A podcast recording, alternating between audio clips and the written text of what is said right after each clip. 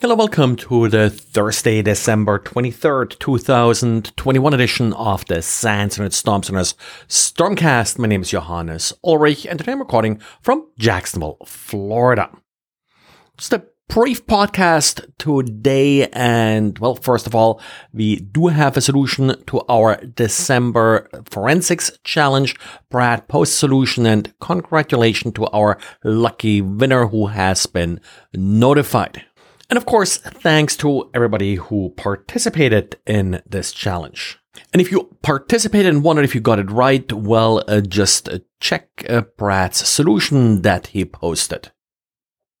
And remember back in September, one of the Microsoft Patch Tuesday patches that got us excited was, well, CVE 2021 40444. It had a CVSS score of 8.8 and it was a remote code execution flaw in MS HTML.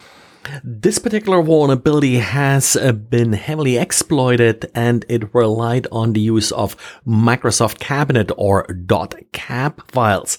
However, since then, turns out that uh, there is a bypass for the patch if a specifically crafted RAR file is delivered instead.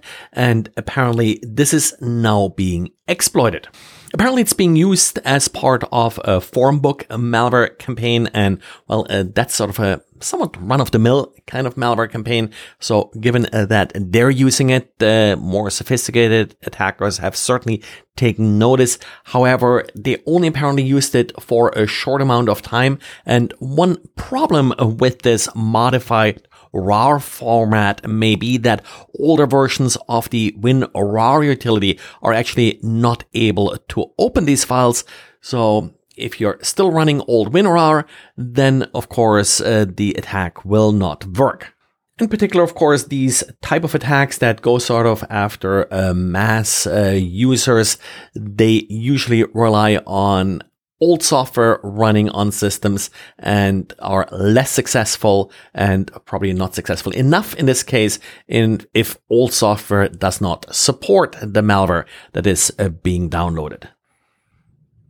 And if you've ever done a COVID home test, you may have used the Ellume test kit. I know I myself uh, used one uh, to enter the US after a vacation this summer. And well, apparently the Bluetooth connection that's being used here between the actual uh, test device and your phone is vulnerable and results could be altered this way.